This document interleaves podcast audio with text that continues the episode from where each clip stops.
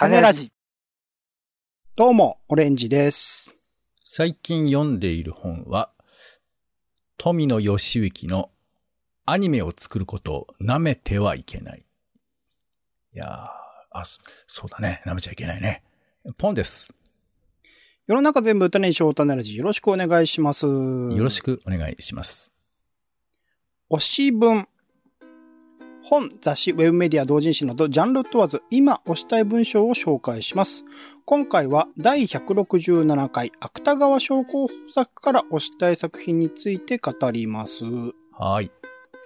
ということでね、えーほぼほぼ種ラジでは毎回恒例みたいになってますけど、えっと、芥川賞候補作が発表されるたびに、僕の方でね、えー良かった作品とか感想みたいなことを語っているんですが、うんち。ょうど来週ですね。まあ、あの、配信日のお来週になると思いますが、7月20日水曜日の16時に、えー選考会が行われて発表がされるというタイミングでございまして、すでに1ヶ月ぐらい前かな、には、えっと、候補作、今回5作品ですけど、5本が、あー紹介、えーもう紹介されていて、えー文芸誌などではすでに読める状態になっていた。あと、まあ一部はね、単行本でもうすでに発売されているものもあったりという状況でございました。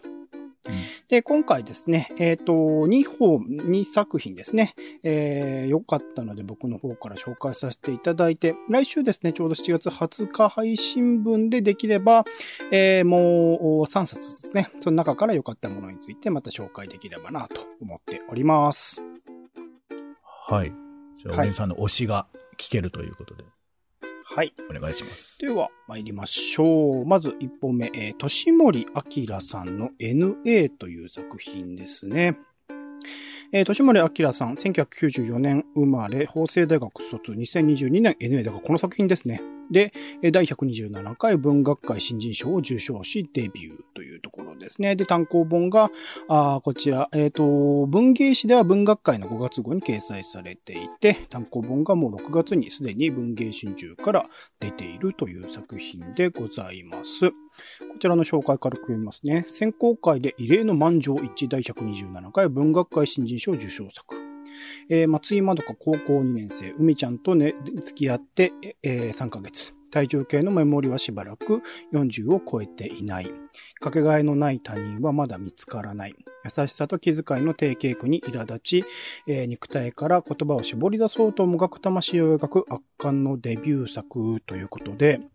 まあ、高校生の一応性別としては女性の方を主人公として話し、まどかというキャラクターがいて、で、彼女は、えーとあるきっかけで出会った年上の海ちゃんという女性と付き合ってっていうところで3ヶ月。で、その状況の中でいろいろ友人との関係性であるとか、その海ちゃんとの関係性であるとか、あとは家族、親戚との関係性みたいなものがいろいろな形で描かれるんですけど、この海ちゃんというキャラクターのその性別とかジェンダーとかをこう、まあ性別は一応女性になってるのか。こう明確化しないとか、性的思考がどうなってるのかとか、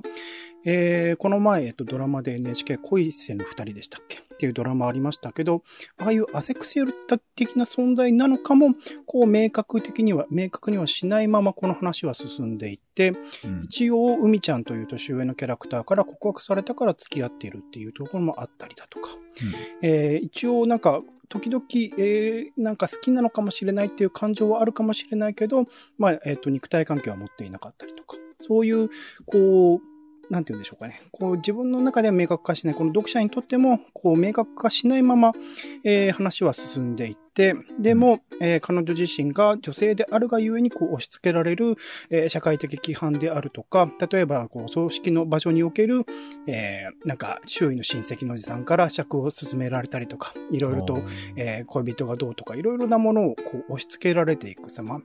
で、周囲の友人とかも結構そういう彼女自身の状況、まあ、あの、カミングアウトというかそういう自分自身の状況について明確化はしないけど、とあるきっかけでそういう、え同性の人と付き合っているっていう事情がバレてしまって、そういうとこ、そういう時に、いろいろこう、友人は気遣いの言葉を述べてくれるんだけど、それがこう、あまりに定型曲的というか、ある種、えっ、と、インターネットで検索して出てくるような、ああ言葉をいろいろと投げかけるがゆえに、こう、主人公まどかの、が、いろいろともう葛藤がどんどんどんどん深まっていくような状態っていうのが、こう、終始描かれるような作品で、これは僕自身は、まあ、ドラマでも今まで、まあ、小説も僕あんまり読めてないですけど、いろんななものでこういう意識を持っている人の内面を、えー、ここまで描いた作品って今までに見たことがなくて、なるほど、これは確かに文学界新人賞という新人賞の場所で、しかもこれデビュー作ですからね。で、まあ、満場一致というのも納得の、なんか今までに確かに読んだことがなかったし、この状況は、まあ、最近やっぱりいよいよ語られるようになったそのジェンダー的なこと、LGBTQ 的な話とかっていうのが、いろいろ語りきれ、語りられているがゆえに、なんかいろいろと、こう、意識が高い、まあ僕も含めてです。意識が高いと思い込んでいるような人たちがいろいろと語ってるんだけど、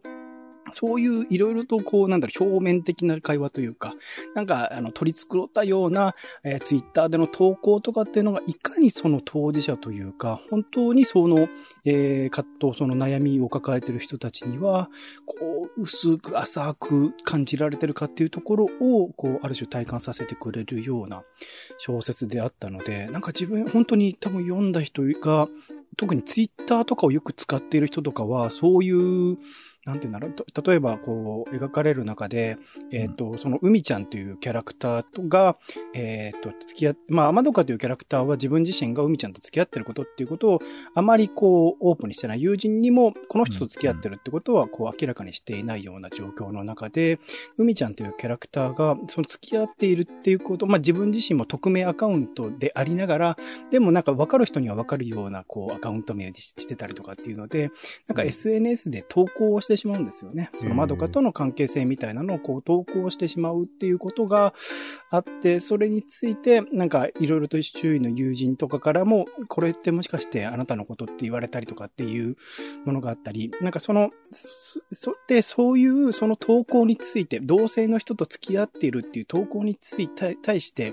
なんか応援してくれる人はやっぱ多い。まあもちろん当事者の方は、それを端的にその、まあ匿名アカウントなので、その人の内面、裏側のことをこう、あまりわからずにただただ応援するんだけど、まどかにとっては、こう恋愛関係を持ってその海ちゃんというキャラクターと付き合っているわけではないから、その応援の言葉っていうのが、なんか、嫌というか、なんか同性のカップルを応援することがなんか素晴らしいみたいな、その世の中の空気にちょっと嫌気がさすみたいな描写があって、なんかそういう、なんて言うんだろう、よ、良かれと思ってるんだと思うんです。ある、ある人が良かれと思ってそういうものを応援し、そういうものは素晴らしいというふうに懸念するある種ツイッターとかで投稿しているのかもしれないんだけれども、それがだから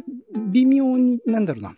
その当事者にとっては、その思いとは違うところでどんどんどんどん盛り上がってくる感じっていうのが、あのなんか自分自身もツイッターとかで見ていてそういう投稿を見たことがあるし、自分自身ももしかしたらそういう投稿をしてしまっているかもしれないみたいなところで、いろいろとぐさぐさと刺さる描写があったりとかして、なかなか、こう、この当事者、まどかさんの、えー、抱えている、まあい、いる状況っていうのは、ある種自分とは確実している状態、性別も違うし、高校2年生だし、とか、いろいろとそのジェンダー的に、えー、どう規定していいのかわからない状態であるっていうところも含めて違うんだけれども、なんかそこの彼女を取り巻く環境にいる人間みたいなものに僕自身は見覚えがあるので、だからこそ結構ぐさぐさ厳しい、きつい思いをするという作品になっていたりしたので、これはだからこれを読まなければ僕自身はこの心境とかこの状況みたいなことに思いを馳せることはもしかしたらなかったかもしれないと思うと、これはぜひ読んでほしい作品だなと思いましたっていうところですかね。うん。これは、うん、すごい作品。まあ、あの、そんなに長くない、コンパクトな中編作品だと思いますので、えー、ぜひぜひ、これは読んでみてもらえるといいんじゃないかなと思います。個人的にはすごく読んでよかった作品でございます。はい。では続いて、後でじゃあまたあの感想みたいなのポンさんまとめて聞ければと思うので、もう一個いきますね。はい。えっ、と、鈴木すずみさんのギフテッドという作品です。えー鈴木すずみさん、1983年生まれ、2000、えーで、えー慶応とかを出て、東大の院とかも出てるのか。で、日本経済新聞社を勤務を経て執筆活動に入る。過去に AV 女優とかもやってらっしゃったような方で、いろいろとまあエッセイとかも出されていたりするのかな。最近だと、えっ、と、上野千鶴子先生とのね、往復書簡限界から始まるという本とかも話題になったような方ですね。えーえっ、と、えー、AV 上位の社会学、体を打ったらさようならなどで知られる鈴木すずみの衝撃的なデビュー長編。だからこちらもデビューなんですね。小説としてはデビューということですね。うん歓楽街の片隅のビルに暮らすホスホステスの私は重い病に侵された母を引き取り看病し始める。母はシングルのまま私を産み育てる傍ら、数冊の詩集を出すが成功を収めることはなかった。濃厚な死の匂いの立ち込める中、私の脳裏をよぎるのは少し前に自ら命を絶った女友達のことだった。夜の街の住人たちの圧倒的なリアリティ、そして限りなく端正な文章、新世代の日本文学が誕生したというふうに紹介されていますけれども、これもまたすごく丁寧に細かく心情とか背景とか状況とかを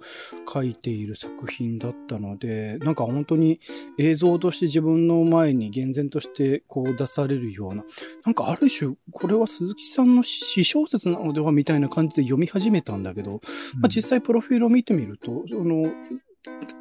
あの、親御さんとの、えー親御さんのついていらっしゃる仕事とか多少重なるところはありつつも、でもほとんど多分創作なんだと思うと、この描写のリアリティみたいなもの、その夜の街に生きている中での、その、えー本人、えっ、と、本人はホステスなんだけれども、えーいいわゆる友人はえーソープランドであるとか、あとは、キャバクラとかもあるのかな。あとは、あの、その友人が、まあ、ホストとお親密な関係があってみたいなところで、なんかいろいろとこう夜の街に、えー暮らしていらっしゃる方のリアリティ、えー主人公自身も、えっ、と、手に、えー手じゃないか、腕にえ入れ墨を彫ってたりするんですけど、その入れ墨を彫った理由が実は、まあ、親からつけられた、えータバコの火傷みたいなものをきっかけにこう、おタバコの火傷だけじゃないんですけどね、結構あの、火が燃えちゃってみたいなところで、うん。えー、火傷を負って、それを隠すために、やあの、入れ墨をするであるとか。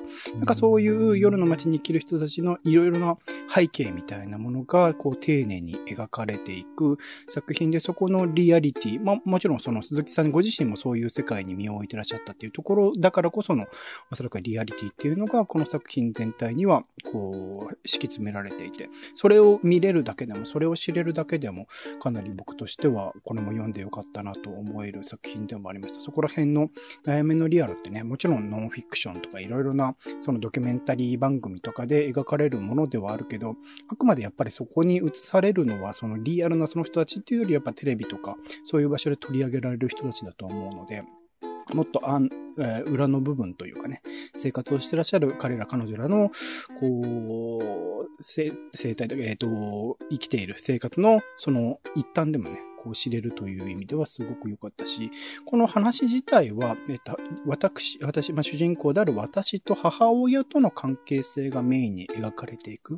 母親と、母親はシングルのまま結婚をしないまま私を育ってきて、まあ、あの、若い頃にはいろいろな仕事をしていて、まあ、その仕事についても描かれたりするんですけど、その後、まあ、刺繍を出したんだけれども、まあ、詩人としての成功は収めることはなかったという母親との、まあ、関係性みたいなものが描かれてていくところで、まあ、あの、母が亡くなる直前ということで、母親の、あの、今までのどういうふうに生きてきたみたいなことを死の間際で、えー聞くことができたりとか、それに関係する人が出てきたりとか、あとはそのちょうど同じタイミングで、まあ、友人があ、夜の世界に生きていた友人が亡くなったり失踪したりとかしていて、そういう友人の過去とか、えー最近のことみたいなことを周囲から聞いたりとかしてっていうところがいろいろと描かれてきて、なんかそこの、なんだろうな、自分自身が知っている母親の姿と、周囲の人から聞く母親、もしくは、え、ー、と、自分が知っていた友人と、その友人の知り合いのホストとかから聞くその友人の姿みたいなものの草でどんどんどんどんその思い出を埋めていくみたいなところは、なんて言うんだろう。なんかやっぱこういう小説という媒体というか、こういう、なんて言うんだろうな、一人の、テキストとしてこう語られるようなものでしかなんか表現し得ないものというか、それを同じフラットなものとして、こう、並べておくことができるのは、やっぱこの、あの、文字で書いてるからこそだなと思うと、なかなかこれをこのまま、もちろんあの、最初に言った通り、これを読んでて僕は映像が目に浮かんだので、すぐにドラマ化できる、映画化できる作品だなとも思ったんだけど、やっぱりこういうものを全部こう、並列に置いて語ることができるのはやっぱ小説というものだなと思ったので、それは小説で読めてよかったし、多分映画を見ただけだと感じられないような内面の葛藤であるとか、あいろいろな人との関係性みたいなものが、あの、小説の中には込められているなと思った作品でもありました。その、なんか、うん、いくらでもこうドラマチックにはできる話にはなっていたし、なんか、泣かせら、悪い意味で言うと、泣かせられるようなポイントもいくつかあったんだけど、それをせずに、こう、ひたすらもう、あの、物語を語る。母と私と、あと周囲の人間との物語を語ることに終始したって、その姿勢も含めて、なんか、過剰に、その、話を盛り、あの、ドラマチックにしないという姿勢性も含めて、すごく好ましいと思った作品でもあったかなと思いました。これも僕も読めてすごく良かったなと思える小説でございました。うん、はい。そんな感じでございますが、何か思ったこととかありますか、はい、これ、あの、また後で言うのかもしれないけど、これ結構2作品とも熱がこもってましたけど、結構おすすめってことですね、うん、両方とも。おすすめですね。まあ、あの、事前の評判ですごく NA っていう作品自体は評判もいいので、なんか芥川賞候補にもそういう人も多かったです。僕、同じぐらいギフテッドも良かったかな。うんまあ、あの、今までに多分描かれてないという意味で NA は評価はさらに上がるのかもしれないっていう感じはある。あの、その夜の世界とかっていうものとか、えっ、ー、と、自分と母親、親との関係性みたいなのを描いた小説っていうのは、まあ、今までに数多くあるものではあるので、そういう点ではもしかしたら有利なのは NA かもしれないとは思うけど、僕は両方とも読んでよかったですね。うんあの、NA の方はさ、あの、はい、ツイッターのお話出てきましたけど、その、はい、ツイッターそのものの描写とかも出てくるってことなんですか？あれはツイッターだったかな ?SNS 的な表現だったかもしれないですけど、うん、えー、あ、違う、ブログだったかな？なんか鍵垢かなんかにしていて、あの、あ、違うわ、鍵垢にしてなかったの。最近最初オープンにしていて、うん、で、それについての投稿について、えー、それもしかしたら当事者の方かもしれないし、そうじゃない外側の人かもしれないけれども、あの、いろいろな反応が来ていて、その反応を見て、主人公のまどかは、あの、いろいろと葛藤するというか思い悩むみたいなシーンがありましたね。ちょっと読んでないのに恐縮ですけど、はい、なんかこう、まあ、10年ぐらい前までは、ツイッターで文字情報をやり取りするっていうことはあんまりメインステージになかったと思うんですね。えっ、と、ツイッターが始まった当初ってことですかね。そうそう。だけど今だと、うんうん、ツイッターっていうことを介して、まあ、新しいことを知るとか、情報を知るとか、だからちょっと前までだったら、新聞でこういうふうな描写が書かれててみたいなことが小説の中に入ってきたりすると思うんですけど、うんうんうん、今だとツイッターの文章でチラ見したとか、あと、うん、友達の話を立ち聞きしたじゃなくて、ツイッターでそういう関係を知ったみたいなことまあ、リアルとして起こるわけじゃない。そうですね。どんどんどんどん拡散されていくっていう怖さがね。うん、LINE でうっかり間違えて届いちゃったみたいな、まあそういうこととかが多分表現として出ざるを得ないから、小説の中でもそういう SNS 表現が当たり前のように出ているのだろうなとちょっと想像して、うん、だ逆に言うとそのことを踏まえて読んでいかなくちゃいけないもう時代なんだなというふうにちょっと聞いててどんなふうにしてんだろうなっていう想像をそうですね。作品の中に描かれていく中で、あえてエクスキューズを取ってこういうツイッターとか SNS というのはこういうサービスでみたいなところの説明はなかったりするから、ある程度その使いてないと読み込めない部分もある。てか、何が起きてるのかっていうのは分かりづらい部分もあるかもしれないですね、そういう意味ではね。あとまあ、逆に言うと、そのツイッターっていうカルチャーとか、あとは、まあ、今だとその、えー、ジェンダーに対しての様々な観点、問題意識みたいなものが、割とこう、なんていうかな、えー、こう、教科書的にも伝わっているし、それがメディア的にも懸念されている時代だから、うん、なんかこう、あらゆる問題をそういうふうにして捉えがちだけど、そもそも、例えば青春時代、若い頃に、こう他人に過干渉されることとか、あの無駄に忖度されることが不愉快だったっていう記憶は僕の中にもあって、でそれって別にその、えー、ジェンダー的問題とかそういうことじゃなかった記憶があるのね当時自分においては。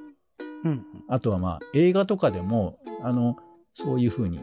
本来はそうあるべきですみたいなことが前提にあるわけじゃない話の中で若い人たちがやっぱその大人でもいいし友達でもなんかそういうなんていうか教科書的なこと言われて嫌だなみたいなこととかってあったと思うんですけど、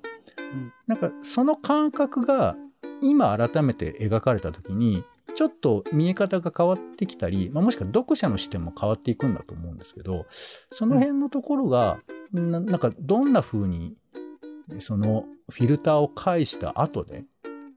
描かれているのか、まあ、もし描かれているっていうよりかは、どう僕らが読むのかなみたいなところが、ちょっと聞いてて面白そうだなって、NA の方は思いましたね。